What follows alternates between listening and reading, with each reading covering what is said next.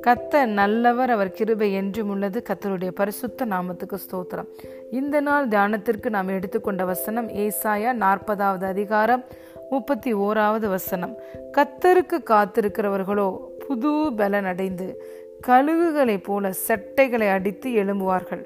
அவர்கள் ஓடினாலும் இலைப்படையார்கள் நடந்தாலும் சோர்ந்து போகார்கள். ஆமேன்.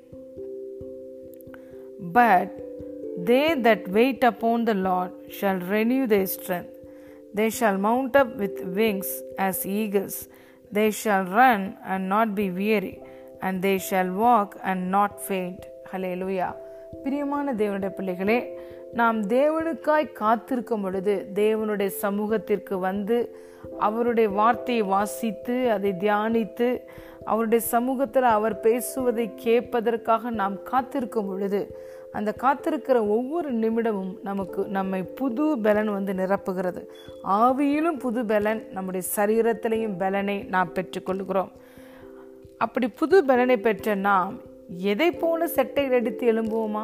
கழுகுகளைப் போல செட்டைகளை அடித்து உயர எழும்புவோம் என்று இந்த கத்தருடைய வார்த்தை சொல்கிறது கழுகானது ஒரு குறிப்பிட்ட வருஷம் கழித்து தன்னுடைய பலனை புதுப்பித்து கொள்ளும்படியாக மலையின் உச்சியில் போய் தனித்து இருந்து தன்னுடைய அழகினாலே தன்னுடைய எல்லா சிறகுகளையும் கொத்தி அதை முழுவதுமாய் நீக்கிவிட்டு புது சிறகுகள் தண்ணீர் முளைக்க அது தனிமையில் காத்திருக்குமா தனித்து காத்திருக்குமாம். அதே போல நீங்களும் நானும் தேவனோடு பேச தேவனுடைய சத்தத்தை நாம் கேட்க அவரை புரிந்து கொள்ள அவரை அறிகிற அறிவில் வளர அவருடைய இருதயத்தின் எண்ணங்கள் நம்முடைய விருப்பங்களாய் மாற நாம் தனித்து அவருடைய சமூகத்தில் காத்திருக்கும் பொழுது எப்படி கழுகானது தன் இளமையில் உள்ள பலனை புதிதாய் பெற்று புதிய சட்டைகளை பெற்று புதிய சிறகுகளை பெற்று செட்டைகள் அடித்து உயர பறக்கிறதோ அதே போல் நாமும் ஆவியிலும் பலனை பெற்றுக்கொள்ளுவோம். இந்த மாம்ச சரீரத்தையும்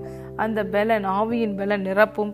நாமும் கழுகுகளைப் போல நாம் இதுவரைக்கும் சாதிக்காத காரியங்களை செய்ய முடியாத காரியங்களை தேவ ஆவியானுடைய பலத்தினாலே செய்து முடிப்போம். வேத வசனம் சொல்லுகிறது பலத்தினாலும் அல்ல பராக்கிரமத்தினாலும் அல்ல.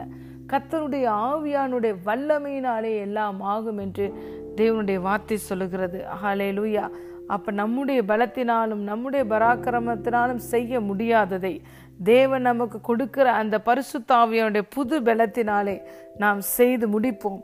அவராலே ஒரு பெரிய சேனைக்குள் பாய்ந்து செல்வோம்.